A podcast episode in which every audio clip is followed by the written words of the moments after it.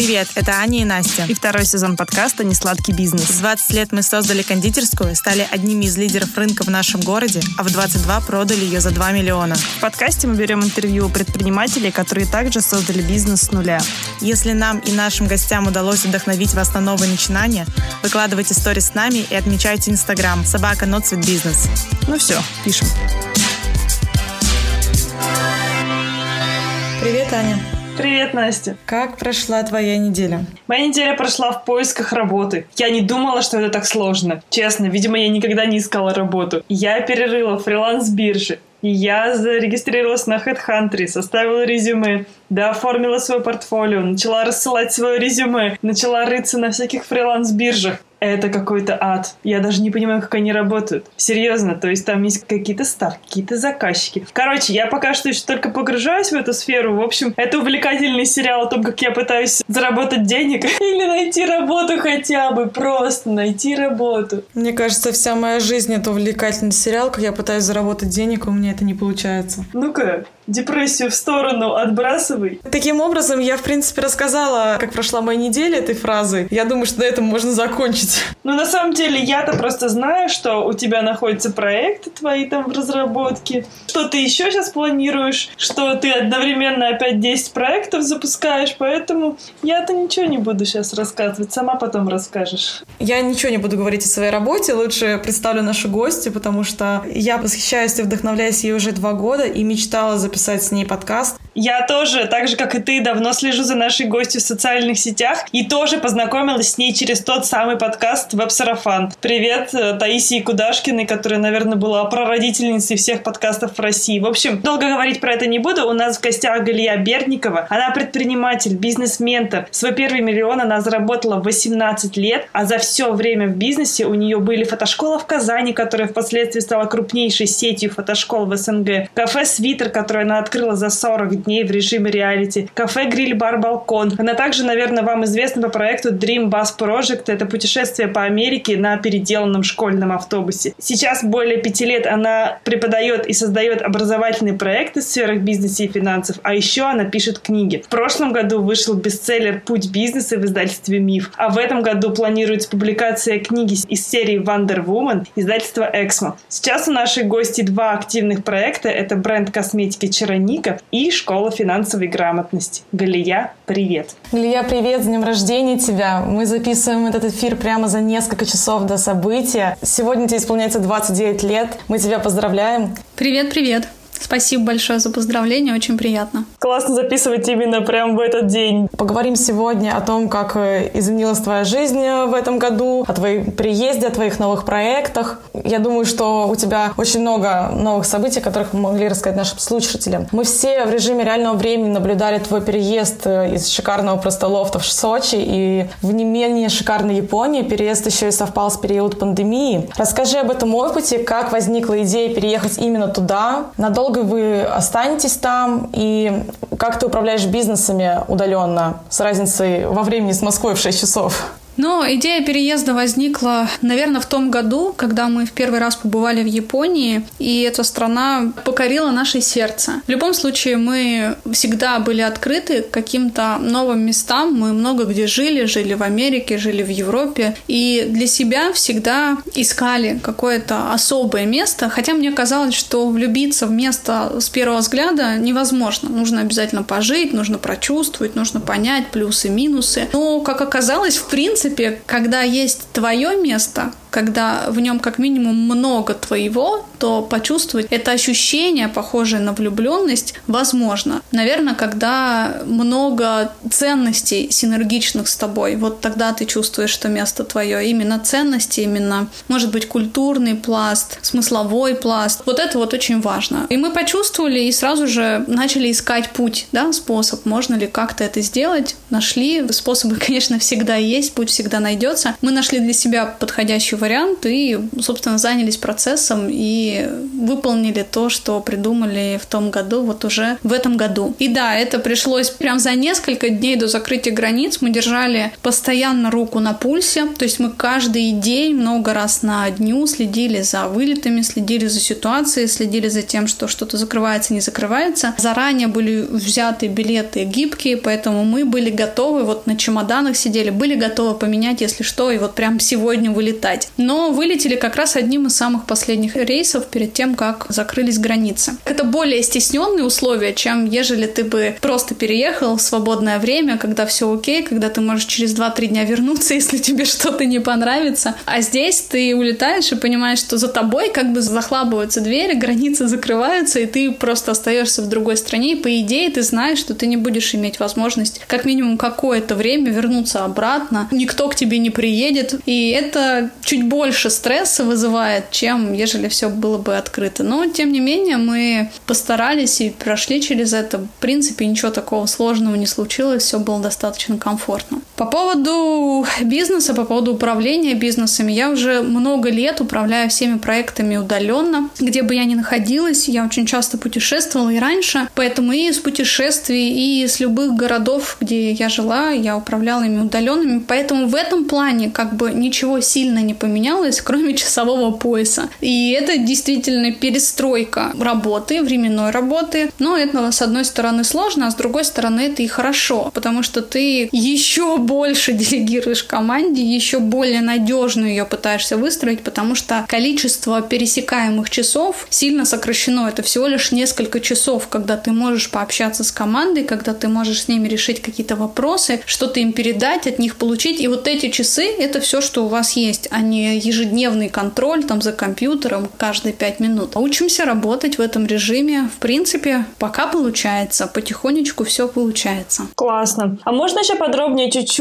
Я бы хотела все-таки знать вот про Японию. Каково вообще вот то, что ты не можешь прям вот, как ты сказала, вернуться обратно? Не возникало ли желание того, что как-то сложно? До этого вы долгое время пребывали в Японии? Какой срок вы уезжали? Нет, до этого мы ездили в обычную поездку на несколько недель. Долго мы тут не находились, но тем не менее за свою жизнь мы пожили в разных местах и по полгода, и по три месяца, и год не были в России, ну практически весь год, один из прошлых годов. Поэтому в целом жить где-то, жить в путешествии, жить в пути — это нормальное для нас состояние. В нем нет ничего такого сверхопасного или сверхстрашного. Эти границы мы для себя уже сломали, уже побороли, уже открыли, поэтому тут ничего такого. Ну это же вы прям выбирали вот сейчас место для жизни. Я не знаю, вот я бы, если бы, наверное, выбирала место, мне бы казалось, что это очень как-то долго. Мне бы там хотелось больше привыкнуть к этому месту. Когда я так вот переезжаю, и я понимаю, что назад пути нет, это так как-то страшно даже. Подождите, назад всегда путь есть, точнее, это скорее не назад, а вперед, вправо, влево, да куда угодно на самом деле существует путь, и ни в коем случае не стоит думать, что решения, принятые сейчас, они на всю жизнь, и ты их никогда больше не изменишь. Мы очень гибки в этом плане, и сейчас мы тут. Сколько времени мы тут пробудем, мы не знаем. Как захотим, так и пробудем. Получится долго и насыщенно и интересно, значит так. Получится недолго, и мы куда-то еще переедем, значит так получится. Япония в любом случае останется для нас одной из самых основных стран. Я думаю, мы будем тут как минимум постоянно бывать, даже если мы куда-то дальше двинемся. То есть мы ни в коем случае не закрываем никакие для себя пути. Все возможно, все гибко. Вот просто сейчас мы решили, что хотим пожить тут. И на самом деле в период пандемии Япония, наверное, была практически самым лучшим решением вообще, где находиться в мире, находиться в Японии. Я считаю, что это просто, ну, как бы топ-3 стран, где можно было бы в это время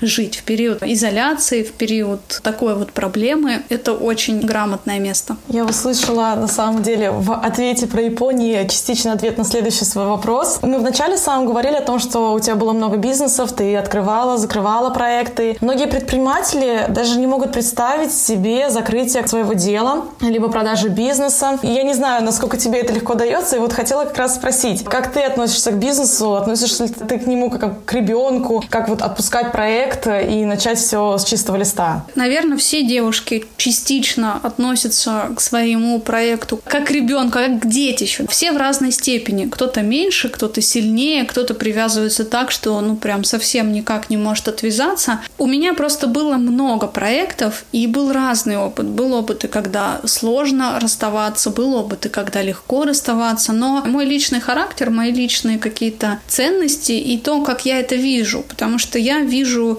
предпринимательскую деятельность как путь, как движение, как этапы. И каждый проект — это этап, это интереснейший этап, увлекательный этап, но это все же этап. Это может быть пока, это может быть временно, да, в какой-то момент я увижу тот проект, которым захочу заниматься всю свою жизнь, захочу его довести до какой-то энной точки или всегда его вести по какому-то вектору, да, правильнее сказать, передать его детям, передать его внукам. Такое тоже может быть, и на самом деле я даже мыслю этими проектами, думаю этими проектами, что это могло быть, как это может быть. Я это, в принципе, в голове вижу, но так как я начала бизнес еще в 16 лет, я понимала, что каждый мой проект — это скорее обучение, это скорее понимание, как тут все устроено, как это работает. Иногда это были челленджи, испытания, когда было интересно, смогу я это сделать или не смогу. Ну, вот, например, открыть кафе за 40 дней, дальше им управлять, дальше его вести вообще без какого-либо опыта. А потом мы практически сразу открыли второе кафе. Параллельно у меня развивались и сеть фотошкол, развивался другой бизнес. В общем, там все было вместе. Но каждый раз я понимала, что это этап, это крутой очень опыт, который мне пригодится в том, что куда я буду идти дальше. Но это именно такой эмоциональная часть, да, мой подход, когда я хочу пробовать новое, хочу идти дальше, хочу применять свой опыт в новых сферах. Я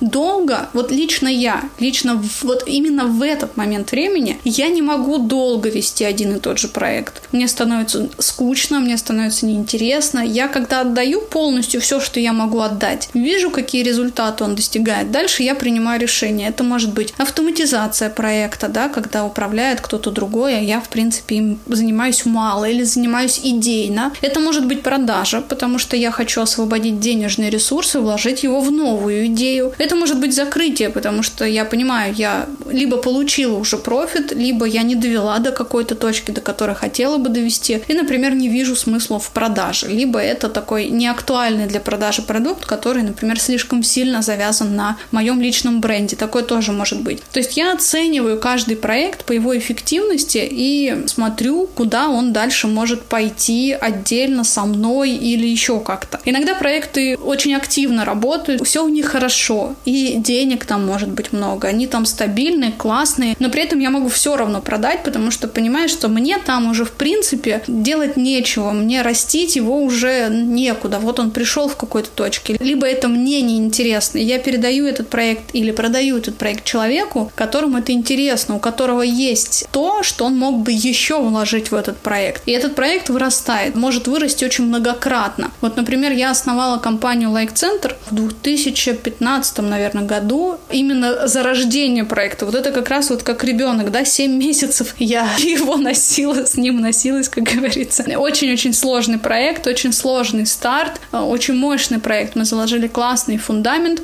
но через 7 месяцев я вышла из проекта, но сейчас, спустя вот эти годы, в том числе и благодаря фундаменту, где-то вопреки каким-то нашим решениям, да, с разных сторон можно на это смотреть, сейчас эта компания находится на там пятой строчке по оборотам в целом по всем российским масштабным онлайн-образованиям, онлайн-платформам. Это очень серьезный результат, там очень серьезные обороты, и тем не менее я ушла из проекта еще когда он был там на первом первом годе его существования. Вот потому что мы как бы выбрали такие пути. Но есть и логическая ведь составляющая у предпринимателя, не только эмоциональная. Логическая составляющая может быть, когда проект не генерит тот результат, который хочется, когда КПД низкое, да, количество вложенных усилий несоразмерно получаемому результату. И много других показателей, когда от проекта стоит отвязаться и как бы идти дальше. Ну, бывает, что страшно, потому что ты знаешь, как это работает, и не знаешь, получится ли у тебя что-то другое. Это как вот уволиться с работы, да? Ты все привык, ты понимаешь, тут стабильно, хоть и немного, хоть и не так, как ты хотел, например, а в свободное плавание уходить тяжело. Много размышлений может быть на эту тему, но у меня как-то так. У меня это не очень сложно, у меня это осознанно, это такой аналитической оценки, я понимаю, иду дальше, не иду. Хотя я, бывает, допускаю ошибки и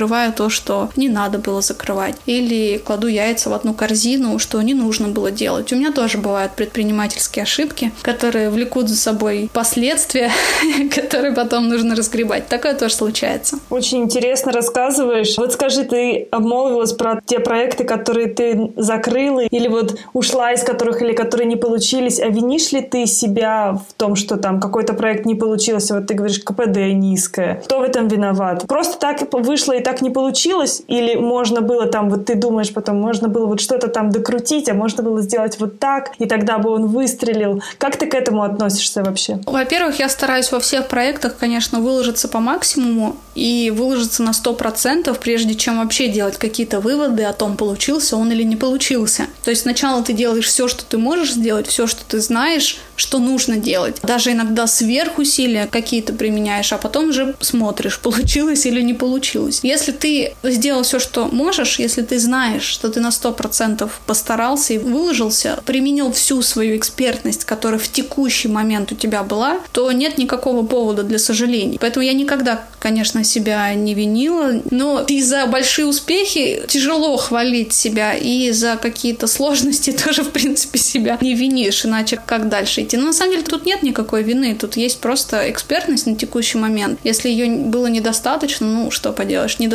вложил времени, но ничего страшного, просто в следующем проекте нужно исправить какие-то свои ошибки. Я вот не отношусь к этому так, как какой-то там вине или не вине. Вообще очень мало поводов в жизни, за что себя вообще можно винить, поэтому лучше не делать этого сильно лишний раз. Скажи, а тебе удавалось в каком-то проекте выйти из операционного управления и автоматизировать его полностью? Конечно, да. Иначе о какой удаленной работе мы можем говорить и удаленном управлении? И вообще, если вы видите предпринимателя, у которого более чем один проект, то, скорее всего, он не внутри какого-то проекта, да. Еще два проекта можно балансировать, как клоун-шарики, да. Главное, чтобы не упало. Ну, то есть прям бегом-бегом двигаться, двигаться. Но в целом, если не хочется постоянно держать руку на пульсе, постоянно быть на связи, постоянно самое главное — быть ответственным за все, что происходит, тут без передачи управления ни в коем случае нельзя. Вообще есть четыре уровня лидерства, и я во всех проектах всегда старалась выйти на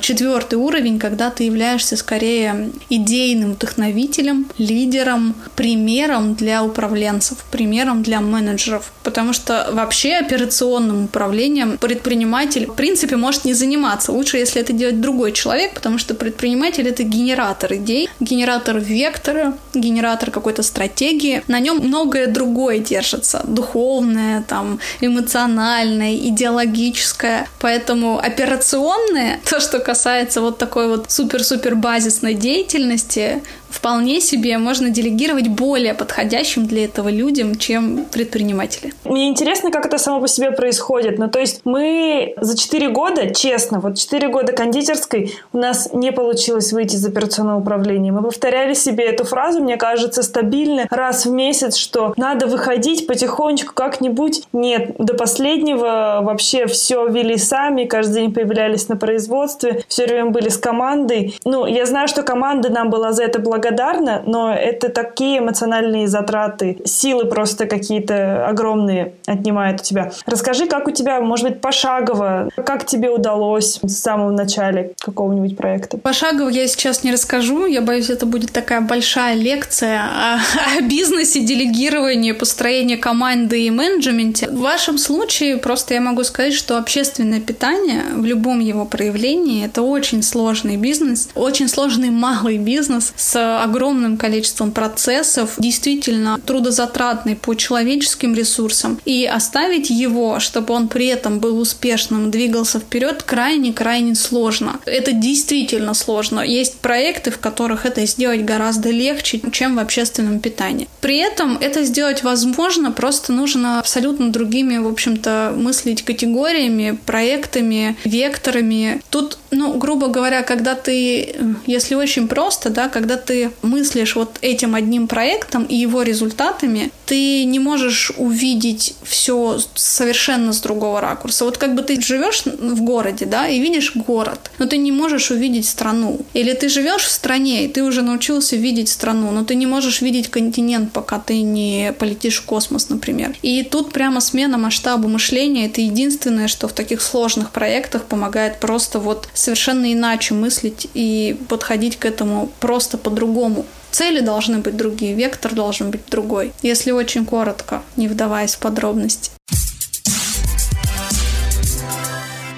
Какие проекты у тебя сейчас уже автоматизированы и с какого операционного управления ты вышла? И вообще, какие задачи по проектам ты выполняешь сейчас? У меня вообще не очень много сейчас прям активных проектов, хотя они есть, но их не так много, как было когда-то. Сейчас это косметический бренд Чероника, и он совершенно я не занимаюсь никаким операционным управлением. Вообще, в принципе, ничем не занимаюсь, кроме как раз такого четвертого уровня лидерства, кроме идеологической составляющей, продуктовой составляющей, составляющей, кроме мыслей, вектора, идей и разве что визуальной составляющей в том числе. То есть я одабриваю продукты, я направляю по тому, какие мы продукты будем создавать. Я курирую всю упаковку, я курирую внешний и внешний визуал, и внутренний. Какой в итоге получается продукт, но я его как бы не создаю с нуля. Я в итоге смотрю то, что получается, слушаю ароматы, которые мне предлагают, смотрю составы, трогаю варианты, скажем так, да, на ощупь. И в итоге определяю то, что станет нашими новыми продуктами. Это, наверное, практически все, что я делаю в этом проекте, но при этом это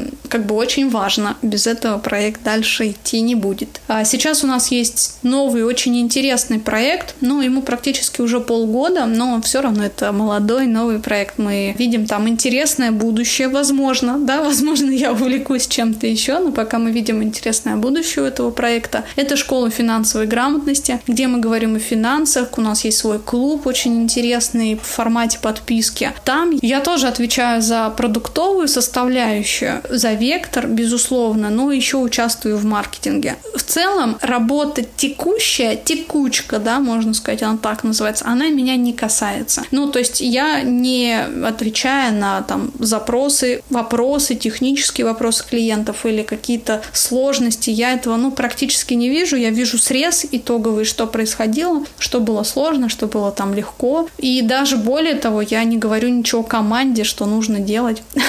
Они сами все знают и все делают. Классно. Давай тогда поподробнее расскажи вообще, что такое финансовый клуб, и для кого он, вот как в него вступить. Ну, на самом деле мы задумали финансовый клуб вообще практически для каждого человека. Хотя, конечно, предприниматель должен говорить какую-то определенную целевую аудиторию, но дело в том, что эта тема крайне-крайне низко вообще раскрыта в России. Давайте прямым языком, да, будем говорить. Все-таки уровень финансовой грамотности у нас в стране действительно низкий. Низкий не в том плане, что вот я кого-то за что-то ругаю, нет. Я просто говорю о том, что мы не пользуемся огромным количеством важнейших инструментов, которыми давно пользуется весь мир, да, пользуется там Европа, пользуется Америка. Даже развитые страны и ими часто пользуются больше, чем мы, потому что у нас есть определенный исторический путь, который на это повлиял. У нас есть подорванное доверие к огромному количеству финансовых инструментов, финансовых институтов. Мы не доверяем страхованию, мы вообще не доверяем банку, мы вообще мало кому доверяем, да, особенно денежный вопрос. Мы также очень мало говорим в семье про деньги. Это практически такая же табуированная тема, как секс. То есть у каждого какие-то свои деньги, свои денежные потоки, и в семье не принято за общим столом делиться, рассказывать, помогать друг другу, как-то сопереживать, а потому что в том числе и помогать нечем. Даже я не про деньги нечем, а про знание. То есть нет достаточного знания, чтобы понять, как помочь своей семье, как помочь маме, как помочь родителям, если они на пенсию выходят, и там совсем мизерная пенсия, как помочь себе выйти из тех кредитов, которые есть. У нас просто не хватает катастрофически знаний по этой теме и понимания, как это в мире работает. От нас много информации, как будто бы скрыто, но на самом деле она не то чтобы скрыта, мы ее не изучаем, многому мы не доверяем. Ну, не доверяем еще и потому, что есть много обманных каких-то маневров, инструментов, которые рекламируют какие-то большие результаты, и за недостатком финансовой грамотности мы видим и большое количество кейсов, историй, когда люди попадались в такие финансовые ловушки, скажем так, и негативные последствия обрели. Поэтому мы этому не доверяем. Как, в принципе, лет 10 назад, 7, 8, 10 назад, ну да, да на самом деле еще реально 5-7 лет назад не доверяли и бизнесу, предпринимательству, как таковому, да, людям, предпринимателям. И у них было множество различных названий, не самых лицеприятных, да, что вот предприниматель это вот кто-то нехороший, да, кто каким-то образом непонятно как деньги получает. Сейчас, конечно, история поменялась, ситуация поменялась. Я надеюсь, что и с финансовой точки зрения ситуация будет меняться, и мы на это повлияем. И вот клуб он для этого, для того, чтобы мы помогли людям, ну, для того, чтобы мы создали эту волну знаний, том числе пониманий, в том числе и практических действий, чтобы люди могли сразу делать какие-то шаги уже сейчас и видеть первые какие-то нюансы, первые результаты в финансах, ведь очень важно как можно раньше начать. Финансы — это та тема, в которой важно видеть всю жизнь свою наперед, в которой нужно понимать, что все мы когда-то умрем, что и с родителями с нашими это тоже случится, и даже с детьми нашими это случится. Это тема, благодаря которой мы можем прожить либо очень-очень хорошо, грамотно, качественно, либо очень плохо. Все вокруг денег. Поэтому, в общем-то, клуб, он такой полезный для всех. Вступить очень просто. У нас есть просто ссылка, сайт, где можно увидеть информацию. Смотрите ссылку в описании, мы добавим туда сайт. Это стоит очень недорого, но при этом это очень полезно. Но, по крайней мере, как мне кажется, это та сумма, которую стоит тратить просто для того, чтобы понимать, что ты ее тратишь, чтобы это был таким мотивационным нюансом, моментом, раз ты потратил,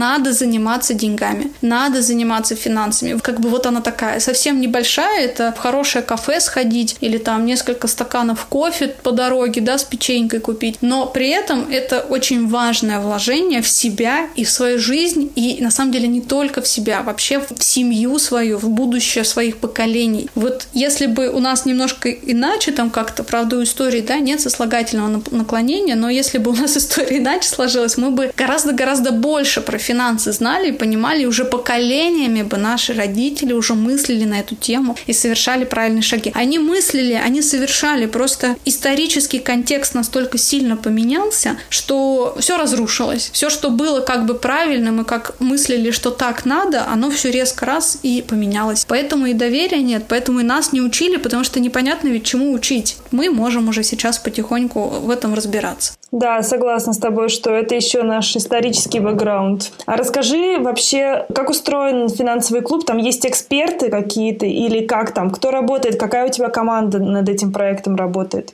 Безусловно, в клубе есть эксперты. Мы называем их финансовые тренера. У нас есть эксперты по разным тематикам. Это и страхование, это и инвестирование, это и накопление. На самом деле я являюсь таким лидером клуба и говорю про фундаментальные базовые знания, про важность этих знаний, но на узкие темы, безусловно, я не вещаю. На узкие темы мы зовем экспертов, которые глубоко разбираются, которые занимаются этим много лет, десятки лет некоторые, да, у которых соответствующее есть образование или как минимум соответствующая экспертность, многие из финансовой сферы, из банковской сферы. И именно благодаря разнообразию экспертов темы получаются очень интересно раскрытыми по-разному, с разных сторон, иногда разные мнения даже бывают. Все нужно подвергать такому аналитическому мышлению, критическому мышлению, прежде чем верить в то или иное. Но наши ребята, наши участники учатся это делать, свои мнения часто высказывают, пробуют разные инструменты, это самое главное. По поводу моей команды, которая работает, скажем так, в бэк-офисе да, данного проекта, это совершенно небольшая команда, это несколько человек всего. Команда поддержки,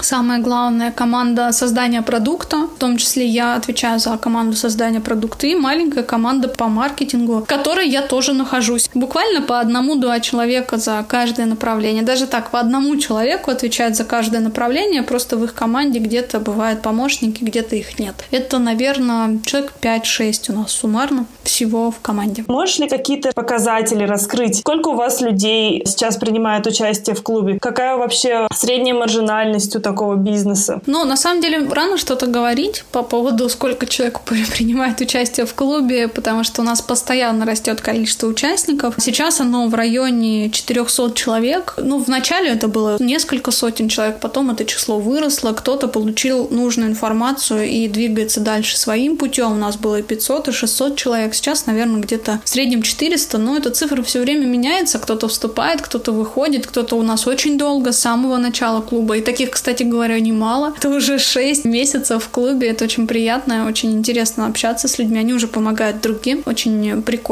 По поводу маржинальности проекта, этот проект еще только зарождается. И, честно говоря, я не беру сейчас как-то раскрывать. Не то чтобы я не хочу раскрывать какие-то цифры, просто смысла в этом абсолютно никакого, так как проект растет, команда набирается постоянно, команда все время растет. Ну, то есть мы все время сейчас находимся в росте. В нем еще не достигнута никакая точка отсчета, точка показательная, которой можно говорить, о, вот этот проект, он работает вот так, в нем в среднем вот такие расходы и в среднем вот такая маржинальность. Об этом еще нельзя говорить.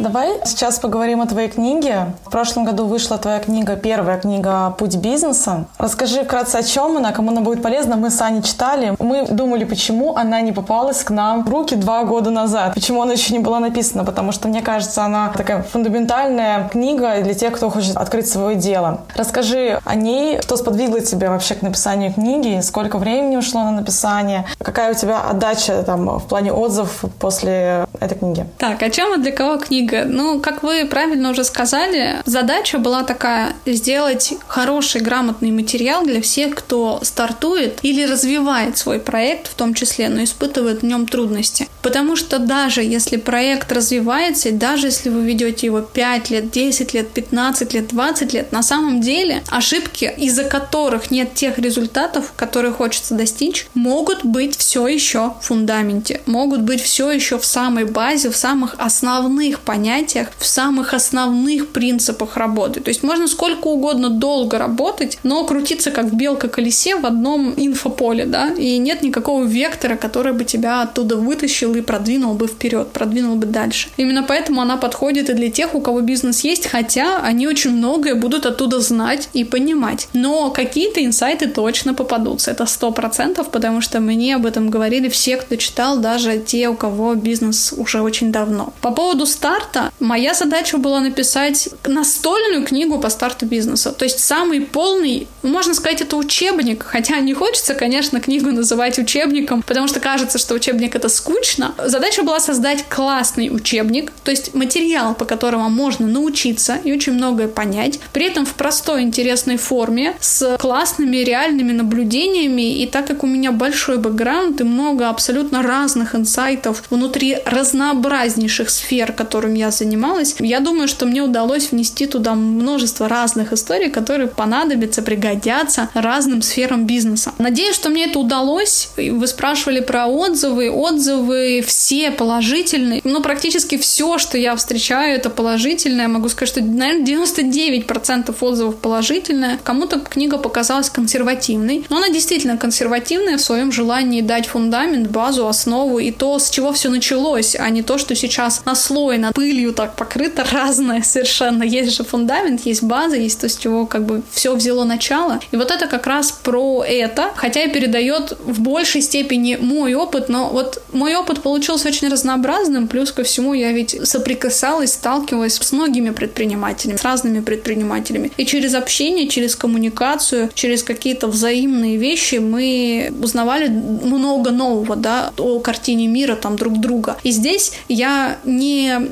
преследую цель показать только свое мнение. Я очень лояльно ко всему отношусь, и поэтому везде говорю, что вот есть такое мнение, а есть такое мнение. Вот я придерживаюсь вот этого, но кто-то думает вот так, и это тоже возможно, это тоже нормально. Поэтому она не такая прям субъективная, я постаралась ее сделать максимально объективной, но там очень много такой базисной теории фундаментальной. Это, наверное, важнее там теоретическое, хотя все, наверное, сбалансировано. Хотелось бы, чтобы эту книгу рекомендовали как то, что обязательно нужно читать, когда ты стартуешь свой бизнес, и отзывы тоже такие были, что вот я буду всем рекомендовать, кто меня спрашивать будет что-либо про бизнес, я буду рекомендовать именно ее, потому что там все есть пошагово. Когда вот такой отзыв был 10 лет назад, все рекомендовали, чтобы бросить курить, книгу вот такую-то. Мне кажется, что теперь э, всем, кто захочет стартовать бизнес, все должны рекомендовать книгу «Путь бизнеса». Но я надеюсь, что это так произойдет. Безусловно, мне будет очень сильно приятно, это будет для меня крайне-крайне ценно, потому что книга — это скорее просто твой вклад в мир, нежели что-то еще. И если этот вклад имеет спрос, э, именно не коммерческий, я не про это, имеет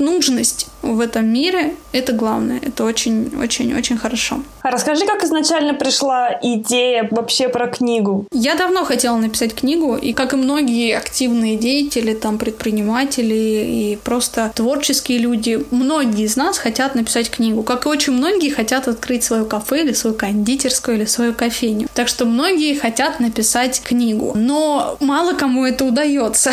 Так вот, я тоже хотела написать книгу давно, наверное, еще где-то с 23, может быть, лет, когда получила разноплановый опыт, которым уже начала делиться и на бизнес-программах своих уже в тот момент времени. Мне, конечно, хотелось, хотелось, безусловно, написать. Я даже садилась, я даже пробовала это сделать. Правда, это не помогло. Садиться написать книгу, ее еще не написать. Поэтому эта идея со мной была всегда, она тянулась, и даже более того, одабривали какие-то идеи издательства, ждали от меня рукописи, но, конечно, ее не получили пока я не приняла решение, что это самое сейчас важное, что я хочу сделать. Это написать вот эту книгу. Были несколько вариантов, которые мы обдумывали, что именно там могло быть. Была мысль и в сторону женского предпринимательства, была мысль более личный какой-то опыт, но в итоге победила идея, ну как бы пошла у меня, у самой идеи все-таки такой передать фундаментальные знания, как минимум, потому что я еще и личной такой эгоистичной цели добивалась через это. Мне хотелось раз и навсегда написать вот это в книге, и чтобы в следующий раз, когда мне задают одни и те же вопросы, я просто сказала, прочитайте это, пожалуйста, в книге, которую я написала, потому что вопросов одинаковых было очень-очень много, и, безусловно, я их учу и учу, даю ответы на эти вопросы в своих курсах, но не все покупают курсы, не все готовы там учиться онлайн, и все равно продолжали мне задавать эти вопросы в директ. Я думаю, блин, ну вот я напишу эту книгу и всегда буду на нее ссылаться, теперь мне не нужно будет это отвечать на вот это все сто раз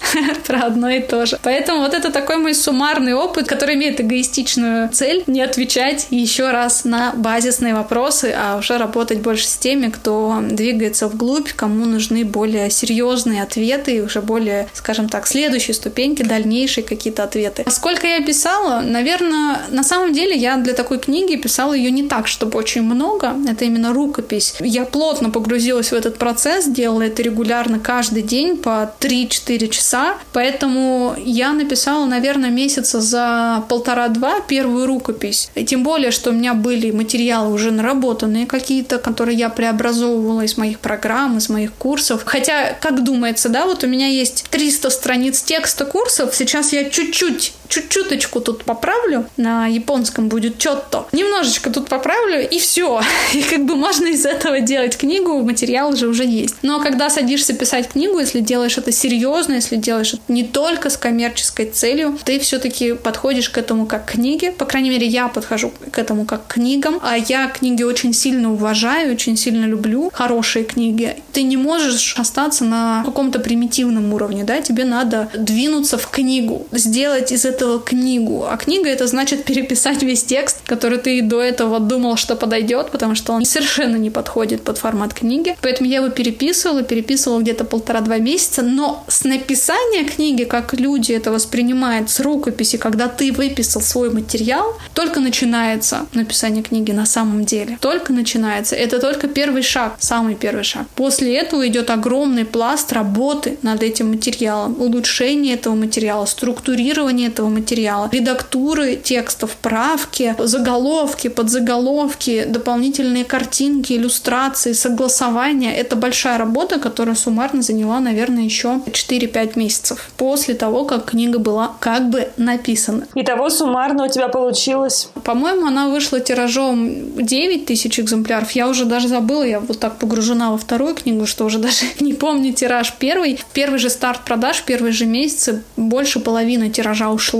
Это очень хорошо. Но важнее для книги, если не один раз ее покупают, потому что ты прорекламировал, сказал, какая она хорошая, и все, ну хорошо, я куплю, потому что я люблю Галию Берникову, я ее читаю, и я куплю, потому что вот она сказала, что выпустила книгу. Нет. Очень важно, чтобы книгу продолжали читать и покупать дальше каждый месяц, чтобы к ней не угасал спрос. И только тогда издательство будет продолжать ее печатать, только тогда она будет становиться ценной и всегда будет оставаться на полках. То есть это еще и продолжающийся процесс. Расскажи о второй книге. Что это будет? Это будет продолжение предыдущей книги или совершенно что-то новое? Это совершенно что-то новое. Хотя, когда я писала первую книгу «Путь бизнеса», я мыслила о том, что у нее может быть вторая и третья часть. По крайней мере, у меня точно было материала и на вторую, и, в принципе, даже на третью часть как мне казалось. Материал действительно есть, но сразу же я не готова была писать продолжение. Эта книга совершенно другая, но она, конечно же, безусловно, тоже непосредственно связана с бизнесом. Эта книга уже про меня, про мою историю. Наверное, это в какой-то степени биография, так как она про мою историю, хотя я еще пока немножечко стесняюсь говорить биография или автобиография, потому что это как-то звучит очень так, знаете, вот как надо жизнь всю пройти и потом только написать автобиографию о том, что случилось. Это интересный материал с элементами биографии, но такой современный лад. Это моя история без поучительных прямых текстов, без моего там желания передавать какие-то конкретные знания. В этой книге читатель сам будет искать то, что хотел бы перенять или какие-то выводы для себя делать, или просто получать от нее удовольствие, интерес, потому что это такой больше роман, да, такой путь, такие приключения, приключенческий роман в бизнесе предпринимательский приключенческий роман, назовем это так. Он выйдет в серии Wonder Woman от издательства Одри, которое является частью издательства Эксмо, осенью, я надеюсь. Но так как я еще не до конца завершила рукопись, а потом еще предстоит большая работа, надеюсь, что мы справимся и сможем ее выпустить этой осенью, и все будет прекрасно. В этот раз на обложке должна быть моя фотография, что тоже немножко смущает, но думаю, что я свыкнусь как-нибудь и буду получать от этого только удовольствие. Но она, в принципе, для той же самой аудитории, активных людей, которые хотят что-то делать, создавать, творить, кому интересно, как получилось у меня, почему так получилось. Потому что ни один эфир, ни одно выступление, ни один подкаст и ни одна лекция не позволит мне раскрыть всю свою историю и сложности, и подъемы, и спуски, и все американские горки, которые были, все чувства, которые скрывались под тем, что происходило, потому что это тогда 10 часов часовой рассказ должен получиться нон-стопом. В книге, конечно, тоже приходится многое сокращать, потому что мне «Войну и мир» не дают издательства писать. «Война и мир» сейчас не подходит под современные реалии, поэтому мне нужно ужиматься, мне нужно все время коротко стараться излагать то, что мне хочется изложить. И не все истории, безусловно, войдут в книгу, не, не все пошагово, хотя очень бы, может быть, и хотелось, но пишем, по крайней мере, пишем о главном и стараемся сделать это очень интересно. По-книжному, то есть чтобы это было на уровне высоком, и при этом, чтобы это было увлекательно и, надеюсь, познавательно. А расскажи, как вообще проходит такое сотрудничество? Это тебе издательство предложило написать книгу, вторую конкретно? Или ты сама к ним обратилась с такой идеей? Раз это серия, это, видимо, они тебя выбрали как амбассадора своего направления. В принципе, это как-то взаимно получилось, потому что мы познакомились на презентации другой книги в серии от э, моей хорошей знакомой, которая выпустила свою книгу тоже в этой серии. И у Тани Либерман, и сошлись, скажем так, друг с другом, и у издательства было желание продолжать эту серию, наполнять ее интересными российскими историями, и у меня было желание такую историю создать, хотя это такой скорее челлендж, просто желание, в общем, недостаточно, это сложно, действительно сложно, я не знала, как это будет, и оказалось, что это очень сложно, но интересно все равно. Мне просто нравится книги писать, создавать. Если вот кто-то хочет создать книгу, это еще не все. То есть нужно прям решить, что это главное, что ты хочешь сделать. Отдать этому максимальный приоритет. Только так это может получиться. И задвинуть все остальные дела и все остальные проекты. Просто по вечерам или иногда по утрам, или когда есть время, книга так, скорее всего, не создастся. Это большой труд. Хорошая книга — это большой труд. Даже небольшая, маленькая, но интересная книга — это большой труд.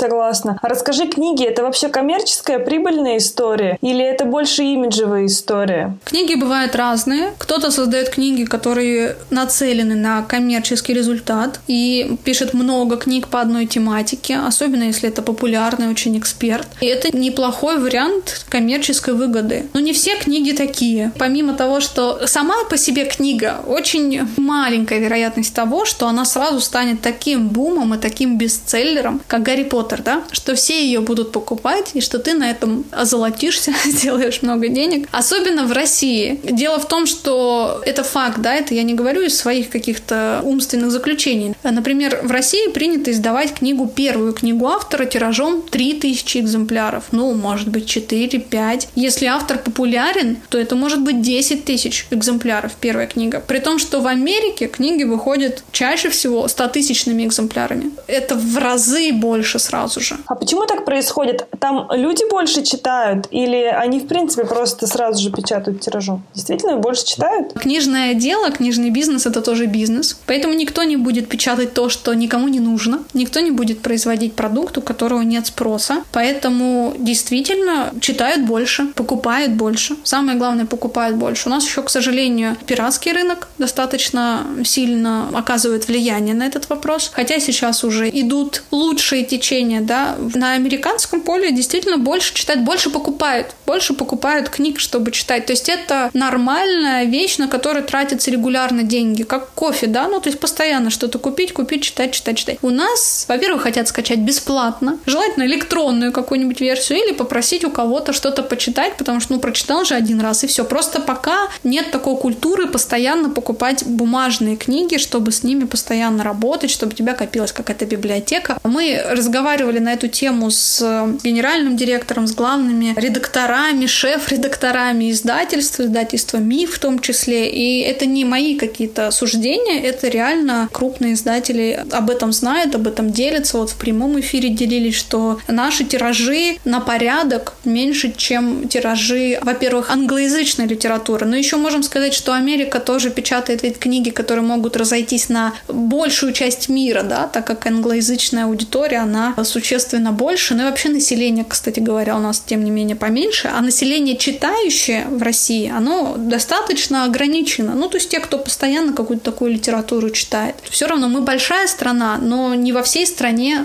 нужно ну, так много там, книг читать, да, это вообще не, не, все, не везде популярно. И если мы говорим о коммерческом успехе, во-первых, стоит писать книгу на английском тогда, если хочется денег заработать. Я писала об этом в своем инстаграме, я очень как-то прикольно назвала пост. Сколько рубит автор? Наверное, это было как-то так. Сколько там денег рубит автор? Автор получает с каждого экземпляра разные, да, могут быть договоренности. Ну, мы там плюс-минус можем сказать, что от 15, от 10-15 рублей до 30 рублей с одного экземпляра книги. Вот, например, тираж вышел 3000 штук. Ну вот посчитайте, сколько может автор получить. После этого он оплатит еще налоги. Вот как бы сумма эта, она несопоставима даже с моим грубо говоря, можно написать книгу полгода, а заработать столько же, сколько стоит мой личный коучинг на два с половиной месяца, который один человек, которого я веду буквально 6 занятий по 2 часа, да, там по часу. 6 часов против полугода, против 6 месяцев. Можно получить примерно одни и те же деньги. В основном те, кто пишут книги, пишут это не для денег. По поводу имиджевой истории, она, конечно, присутствует, и кто-то создает специально книги именно как имиджевую историю. Чаще всего это как раз с портретом на обложке обложке,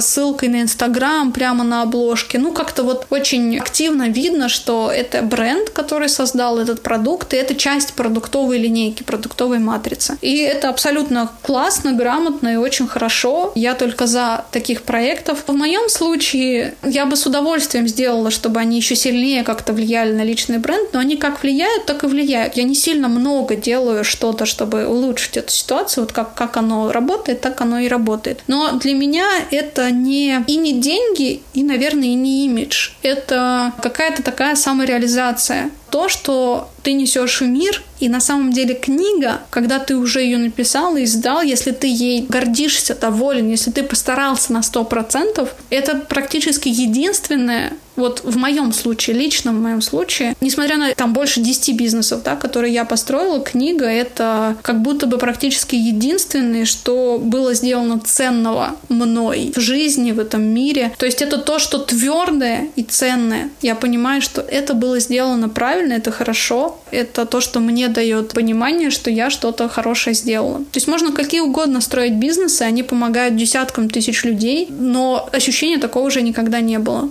как после того, как ты написал и издал книгу, которая, дай бог, переживет тебя и оставит какой-то след в том, что происходит. Это лично я так к книгам отношусь. Конечно, не все так относятся. Иногда книга живет там год-два и все, свои цели выполняет, преследуемые, и все на этом. У меня все-таки желание, чтобы она на полках оставалась как можно дольше, и чтобы не теряла актуальности и десятки лет спустя. Очень жду выхода твоей следующей книги. Всем советую прочитать первую, правда. Это прям моя искренняя рекомендация. Выставляла и в свой инстаграм ее. Я думаю, много ее видели. Галия, ты заговорила про личный коучинг. Хотели напоследок тебя спросить, ведешь ли ты сейчас предпринимателей в личном коучинге? Я веду. Веду не очень много, но никогда много и не получалось, потому что это трудозатратно, это ресурсно затратно, энергии очень много тратится, но я продолжаю это делать. Особо даже нигде это не рекламирую. В основном приходят уже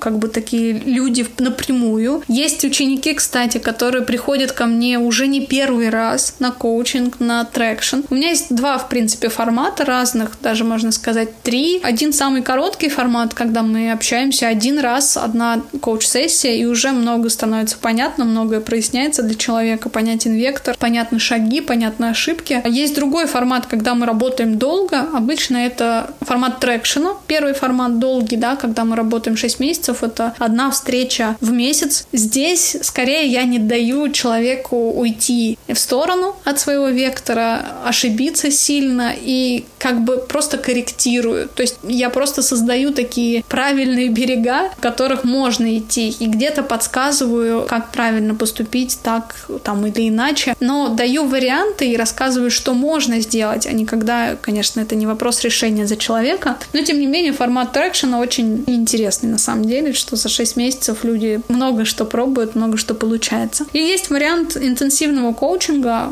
где-то, наверное, два с половиной месяца мы обычно работаем. Это когда есть конкретная задача вывести бизнес до результата определенного или определенные финансы получить. Что-то конкретное, над чем мы работаем. Это никогда не отсутствие бизнеса и давайте вместе стартовать. Для этого есть книга, для этого есть все еще мои программы по бизнесу, которые сейчас собраны в один маркетплейс, на котором можно выбрать любое направление, любую программу или все вместе, все, что я вообще преподавала, и спокойненько проходить в своем темпе. Или пойти на практикум путь бизнеса, например, который мы там пять недель работаем, именно прям работаем. Ну, то есть нужно делать все пять недель, и получается результат прикольный. Поэтому я не говорю про начало бизнеса на коучинге, это уже всегда люди с проектами, которые хотят какой-то свой стеклянный потолок пробить и пойти к каким-то новым вершинам. И я им максимально стараюсь в этом помочь. А скажи, пожалуйста, есть ли какие-то показатели? Допустим, какой-нибудь пример из а, тех людей, которых ты вела на личном коучинге или в группе, которые показали достаточно такой классный результат, который тебе запомнился? За время работы в бизнес-образовании я, наверное, отучила больше 10 тысяч человек, поэтому мне сложно как-то кого-то выделять, о чем-то говорить. Очень много раз разных кейсов, и кейсы случаются часто и через время после коучинга, иногда через год. Вот э, у меня был ученик, например, который в рамках коучинга очень все отрицал и прям боролся, очень ему было сложно, но через где-то около года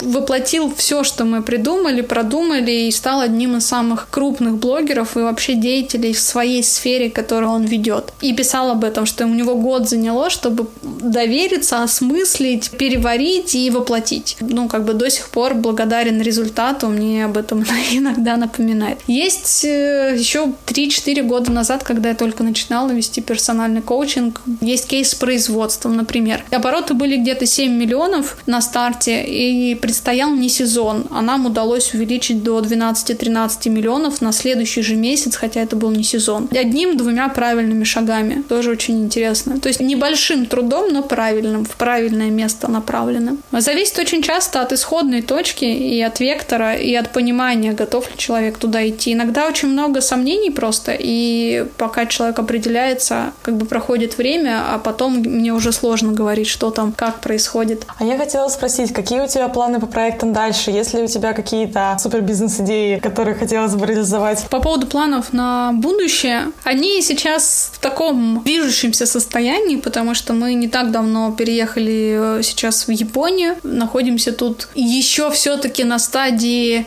не то чтобы привыкания, да, но осознания, создания новых каких-то своих жизненных условий, новых каких-то своих жизненных ценностей, поэтому постоянно перебираются в голове важные, интересные идеи, но пока нет четкого понимания, какие из них будут воплощаться, ну и я себе все равно даю сейчас перерыв от новых проектов, то есть новые проекты я прямо сейчас не стремлюсь заводить, потому что у меня есть то, над чем я работаю, то, что мне важно, это и книга. Книга — это как отдельный бизнес, можно сказать, то есть она требует большого времени и э, большого ресурса. Это книга, это финансовое направление. Я продолжаю преподавать бизнес-направление. Вот у нас совсем скоро, буквально на следующей неделе мы планировали там объявить новый практикум «Путь бизнеса обновленный». Продолжаю преподавать в коучинге и курировать косметический бренд Чароника. То есть достаточно много того, чем я уже занимаюсь, поэтому нет пока такого стремления, о, нужно еще что-нибудь скорее открыть. Но, безусловно, есть мысли, есть э, идеи, которые постоянно крутятся в голове, и есть и в том числе такой потенциальный вектор и на жизненную историю. Но я пока не готова раскрывать эти карты,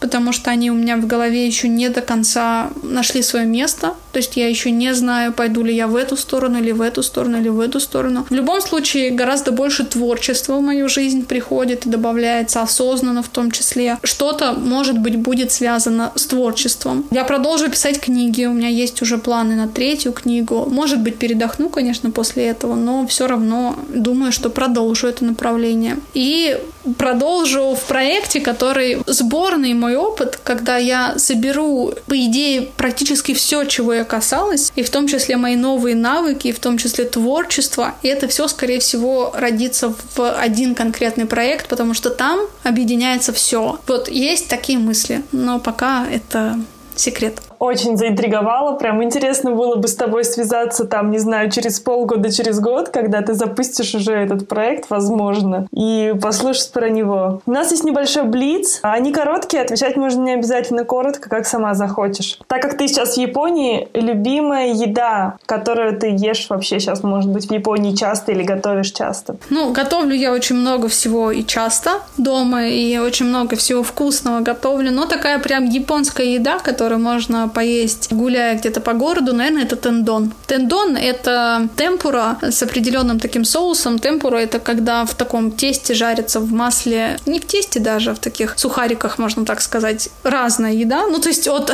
от свеклы до лука, креветок, всего остального. Все, что можно, жарят. Это сверху кладется на рис, на рисовую чашечку, на рисовую пиалу. То есть рис снизу, сверху темпура, и все это поливается очень вкусным соусом. Это очень-очень вкусно если в правильном месте кушать. Прям классно. Без чего не можешь выйти из дома? Телефон называть нельзя. Ой-ой.